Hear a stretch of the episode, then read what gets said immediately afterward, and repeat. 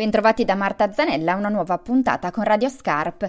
Trent'anni fa il convegno Farsi Prossimo, un evento che coinvolse tutta la diocesi ambrosiana in una grande riflessione sul tema della carità. Caritas Ambrosiana e le cooperative del consorzio Farsi Prossimo in questi giorni ricordano quella stagione che rivoluzionò la cultura della carità e arrivò a condizionare addirittura il sistema di welfare ambrosiano. Giovanni Carrara, presidente di consorzio Farsi Prossimo, ci spiega i passaggi di quegli anni che hanno portato alla nascita di servizi speciali, di Caritas Ambrosiana e delle cooperative del consorzio che attualmente sono 11. Un po' figlie del, del convegno Farsi Prossimo, fino agli anni 80, inizio anni 90, nacquero i primi servizi cosiddetti sperimentali di Caritas Ambrosiana. In particolare due servizi per l'AIDS, tuttora esistenti, Centro Isidoro Meschita, Tagliago di Libionno e a Milano il Centro Gabrieli e poi a casa Marta Larcher, rifugiati e richiedenti asilo. Quindi un'attenzione particolare a un tema che per quegli anni non era assolutamente scontato. Questi sono stati i primi tre servizi che Caritas Ambrosiana ha connotato come servizi sperimentali ed ha avviato. Sono anni in cui con l'azione di Monsignor, di Monsignor Bazzari si era avviata una capillare presenza di Caritas sul territorio attraverso lo sviluppo dei centri d'ascolto. Quindi la struttura che conosciamo oggi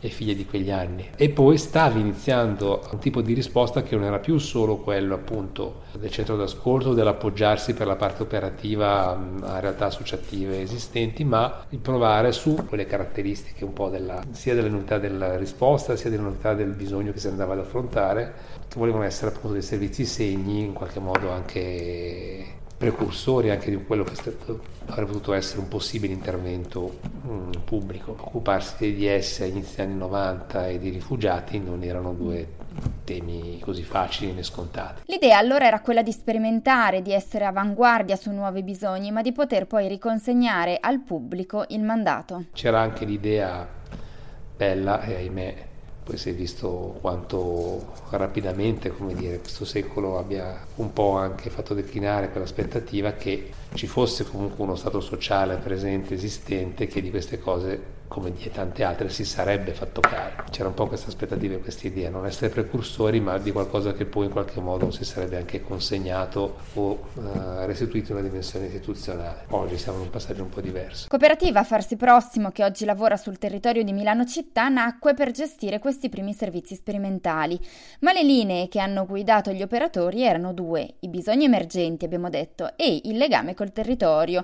Ed è per la necessità di restare legati al locale e non concentrare tutto al centro in Caritas Ambrosiana che sono nate le altre cooperative che oggi conosciamo. La risposta anche a bisogni che nascevano dal territorio, quindi non più solo magari interventi di servizi sperimentali, per cui si cominciò a lavorare sul mondo ad esempio della psichiatria, si iniziò a lavorare sul, eh, ricongiungimenti familiari, quindi dei minori stranieri, ma anche l'attenzione a esperienze che nascevano all'interno di un determinato contesto territoriale della diocesi, da una parrocchia piuttosto che da un decanato o comunque da un'associazione ecclesiale, che sviluppava magari appunto un servizio e nel crescere di questo servizio ci si rendeva conto che questo servizio necessitava anche di un sostegno professionale e da qui quindi la richiesta alla cooperativa di intervenire. Avvenendo questo su vari territori della diocesi si cominciò a porre il problema di come rendere questi servizi sempre più comunque mantenerli sempre vicini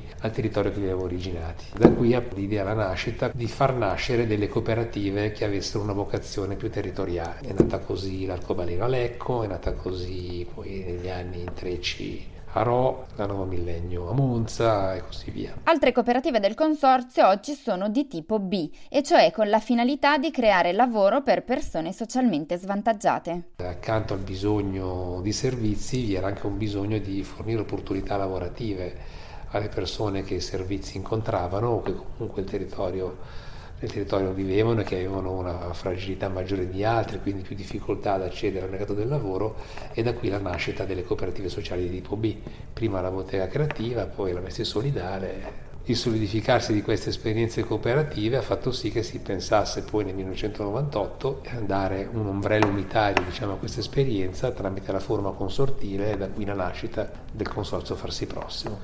Oggi le cooperative del Consorzio Farsi Prossimo seguono oltre 31.000 utenti e hanno impiegato 118 lavoratori socialmente svantaggiati. E con questa panoramica chiudiamo questo racconto di Radio Scarp. Da Marta Zanella è tutto, grazie per l'ascolto.